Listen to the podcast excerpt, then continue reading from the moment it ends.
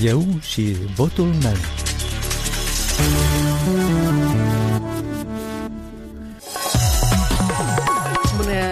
Bine v-am găsit, eu sunt Valentina Ursu și vă invit să ascultați ultima emisiune post-electorală la Radio Europa Liberă. PAS este o, a obținut o victorie zdrobitoare în alegerile parlamentare anticipate de duminică. Este o responsabilitate imensă. Așteptările cetățenilor și promisiunile făcute în campanie trebuie să fie onorate, a declarat Ștefan Gligor, președintele Partidului Schimbării, dar el se arată sceptic că în sistem lucrurile se vor schimba cu pași rapizi. Eu cred că angajații acestui sistem vor pune botul pe labi și vor încerca să facă tot posibil să intre sub pielea pasului. Ei deja fac aceste tentative. Cum? Și din păcate, în unele cazuri, s-ar putea să le reușească. Noi am avut acest episod legat de Serviciul Informații și Securitate în luna aprilie-mai, când un procuror de lui Viorel Morari a fost înaintat de Isaulenco la funcția de șef adjunct, director adjunct SIS, în adresa doamnei Sandu, acea numire a fost amânată și eu sper că a fost uh, respins acel demers, pentru că vorbim despre un procuror care uh, a făcut parte din grupul procurorilor lui Morari, care au urmărit ilegal oameni și cu acești procurori trebuie încă să ne lămurim. Asta este un simplu exemplu cum sistemul încearcă să renască și dacă noi vom permite acestor oameni să penetreze noua putere, noua majoritate parlamentară, atunci întregul act al guvernării va fi sabotat încrederea va fi sabotată. Și eu le-aș sugera colegilor din, uh, în primul rând, PAS să fie foarte precauți în ceea ce ține de acomodarea oamenilor care au servit regimul lui Plahotniuc, pentru că ei vor depune tot efortul să se integreze în formula noi putere. Mai mult, opinia PAS-ului, cel puțin purtătorilor de mesaj din partea PAS care vorbesc de justiție, ei sunt puțini, felul în care văd ei, ei văd evolutiv, ei nu văd așa cum vedem noi rezolvarea problemelor în justiție, ar putea să ducă la multe frustrări și la mari tărăgănări. Totuși, începutul cel mai probabil va veni odată cu evaluarea, evaluarea externă. Nu, începutul trebuie să fie un mesaj clar pentru acei care au servit regimul și au distrus vieți. Adică plecați afaceri. din sistem? Sigur că da. Această procuratură anticorupție care lucrează în tandem cu Centrul Național Anticorupție această procuratură pentru combaterea criminalității organizate. Astea nu-și mai au rostul. Ele sunt totalmente discreditate și sunt chiar unelte în mâinile lui Plahotniuc care au distrus Și aceste entități trebuie lichidate sau politicul. în opinia dumneavoastră? Ele trebuie să lichidate și acest, prin lichidarea, prin reducerea numărului de state, lichidarea acestor instituții, dai un mesaj foarte puternic sistemului. Sistemul ăsta râde de politicieni. Iată, în ultimii doi ani în Republica Moldova s-au schimbat cinci miniștri de economie, de exemplu, da? Domeniul economic, de exemplu, da? Funcționarii care sunt în sistem, oamenii care au servit sistemul, în special grupul criminal organizat lui Plahotniuc, ăștia nu sunt toți, ăștia sunt o parte, oameni care va cheie. Ăștia de multe ori râd de politicienii noștri, pentru că politicienii noștri sunt cumva lipsiți de experiență și cunoștințe despre acest sistem. Și atunci riști să o dai în bară pentru că pur și simplu nu înțelegi ce faci, tu încerci cu niște măsuri decorative sau niște măsuri disproporționate în raport cu gravitatea problemei să rezolvi ceva ce tu nu poți să rezolvi. Problemele trebuie tratate la direct. Noi am fost și suntem cel mai corupt stat în regiune. Acum sunt toate primizele pentru a curăți instituțiile, pentru a face ordine, pentru a lua atitudine. Dacă nu o să se vină cu un pachet dur, drastic de măsuri față de organele de urmărire penală care au distrus competiția politică, au încarcerat cu bună știință ilegal oameni, au distrus mii de destine, zeci, zeci de mii de afaceri mici, mijlocii și așa mai departe, pe parcursul decenilor, au făcut ca miliarde, dacă nu sute de miliarde de euro, pentru că oamenii nu gândesc, lor le pare că suma asta este mare, dar ea nu este mare. Sunt investiții directe, sunt investiții indirecte, sunt oameni care n-au mai venit acasă, nu s-au mai întors să facă afaceri, vorbim de bani foarte mulți. Sursa puterii lui Plahotniuc a fost sistemul de urmărire penală care i s-a închinat. Deci dacă acest sistem de urmărire penală, așa cum este el, va reuși să se închine noi puteri, Republica Moldova nu are viitor. Dumneavoastră cunoașteți bine notele care îi se pun activității procurorului secretarului general și acum uh, tot mai mult se discută în spațiu public dacă domnul Stoian Oglo ar trebui să plece sau să rămână în sistem. Uh, ce credeți că se va întâmpla cu soarta uh, procurorului general? Procurorul general în Republica Moldova este cel mai protejat om mai protejat decât președintele Republicii Moldova, decât deputații, decât orice alt funcționar. Și obiecțiile mele față de legea din 2016, care a fost pregătită inclusiv cu suportul și expertiza partenerilor de dezvoltare și a societății civile din Moldova, eu obiectam din 2016, din toamna adoptarea acestei legi, anume pentru că această lege avea menirea să protejeze acest sistem criminal și corupt. Înainte de a proteja acest sistem, el trebuia curățit. Acum procurorul general poate pleca numai în anumite condiții și la decizia Consiliului Superior a Procurorilor. Rolul președintelui este formal în această procedură. Odată Dar decizia ce cons- poate să fie și personală, să-i aparțină domnului Sunt două opțiuni, da. Cea mai reală, fezabilă, este dumnealui să depună o cerere de demisie. Dar el poate să spună că nu are motive poate ca să, să depună că nu are cerere. motive să depună cerere de demisie și atunci va trebui Consiliul Superior a Procurorilor, dacă cineva dorește să-l demită sau există temeiuri să-l demită, va trebui să inițieze această procedură. Ori în considerație componența actuală a CSP-ului, eu m-ar dubi că e să o facă. Și atunci intrăm într-un joc de pe termen lung, care se numește evaluarea externă. Și evaluarea externă va dura luni, ani, este un semnal pentru sistem că totuși această evaluare mai devreme sau mai târziu trebuie să aducă rezultate. Mai devreme sau mai târziu va aduce rezultate, dar evaluarea externă presupune crearea unei comisii din persoane integre care au capacitate să evalueze și să țină lovitura, să refuze mita, să păstreze verticalitatea.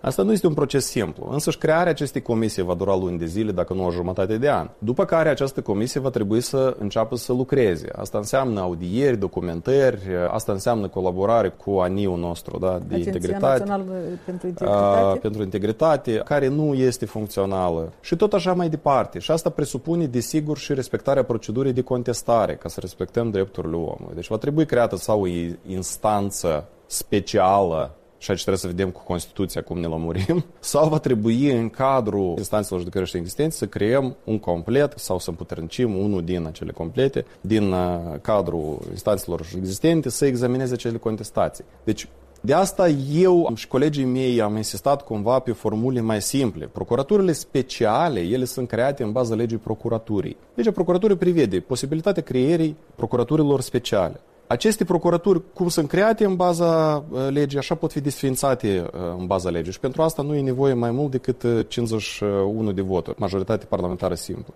Respectiv, asta este mai degrabă calea, că tu rămâi o perioadă, o jumătate de an, fără aceste instituții discreditate care în continuare iau mită, persecută oameni, execută ordine politice. Și eu am venit în această campanie cu un șir de informații despre implicarea CNA în monitorizarea segmentului transnistrean și acoperirea președintelui raionului Dubasari, Filipov în mituirea și transportarea organizată a oamenilor din stânga Nistru și așa mai departe, lucru cu care el a fost prins și anterior. Și atunci tu cu aceste instituții la ce speri? Câți ani examinează CNA-ul, OPA-ul și pe CICOX-ul, dosarul uh, Londromatului și dosarul Miliardului? Câți ani? Hai să ne gândim. Deci, Consiliul... Dar se acredita ideea că odată cu venirea unei noi puteri, unei noi Oamenii care până acum, totuși situația în mod conștient, are șanse să se schimbe în bine, pentru schimbe? că și pe interior sunt suficienți oameni conștienți că ei își pot pune umărul la Doamne Valentina, nu este prezentarea suficient... unei situații reale. Doamne Valentina, nu este suficient să fii procuror,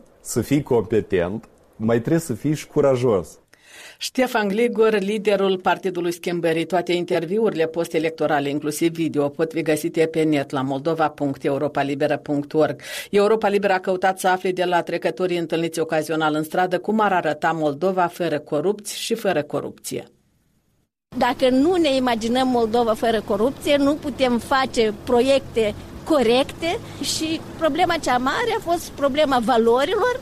Oricine a avut uh, o valoare mai mare a fost dat mai în spate ca nu cumva să facă concurențe și pe urmă a înflorit cu mătrismul și a înflorit lipsa valorilor, adică oriunde a trecut cel care a dat din coate și nu cel care a avut valoare și atunci este foarte greu sunt lucruri care trebuie puse eh, la punct eh, de sus în jos de data asta cu consultarea masivă a celor de jos.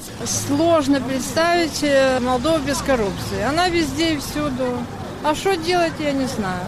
Oamenii ar fi mai fericiți, ar fi trai mai bun, ar apărea multe noi joburi, turismul s-ar dezvolta la noi în țară. Lumea n-ar eh, tinde să plece, sticotare ca să obțină acel venit, plăcere, distracții și un alt. Toate ar fi la noi în țară.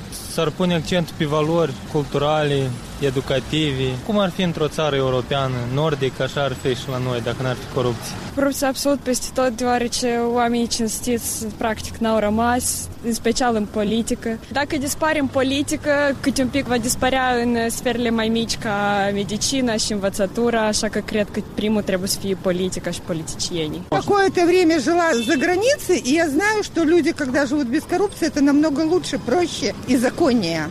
И ничего никто не боится.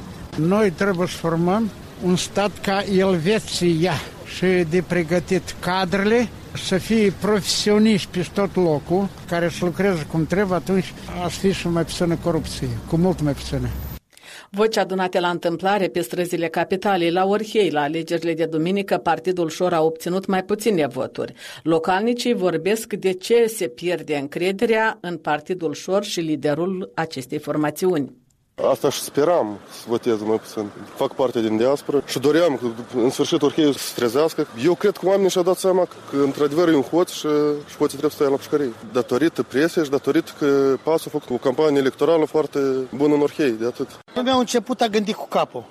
Terminăm noi cu frigidierul, cu televizorul. La televizor știm ce s-a manipulat toată vremea. Știm să spune toată vremea că o furat, dar au făcut. S-a terminat cu prostiile. Să dăm Lumea încep să gândească. Deci eu când am venit, eu am fost o leacă de timp psihotar și care am fost în țara lui Lanșor. Și evreii de acolo se mirau cum un pățănaș a putut aici să învârtească mințele la oameni, care îl cunoște și pe tatălui și pe dânsul. Până acum orhienii o măs cu varianta asta. Acum suntem început a gândi. Noi ținem cu șor. Noi avem într o încredere mai multă decât în aici lanț. Numai pentru orhiei cât a făcut și satele prin prejur. A făcut din banii lui. Ori de, de miliard cel care l-a furat. Tot din banii care dăm impozitele, dintre cei bani au făcut. Nu au făcut din alți bani. El spune că vrea să întoarcă banii care i-au furat, dar să spunea cine i-a furat. A putut și nu.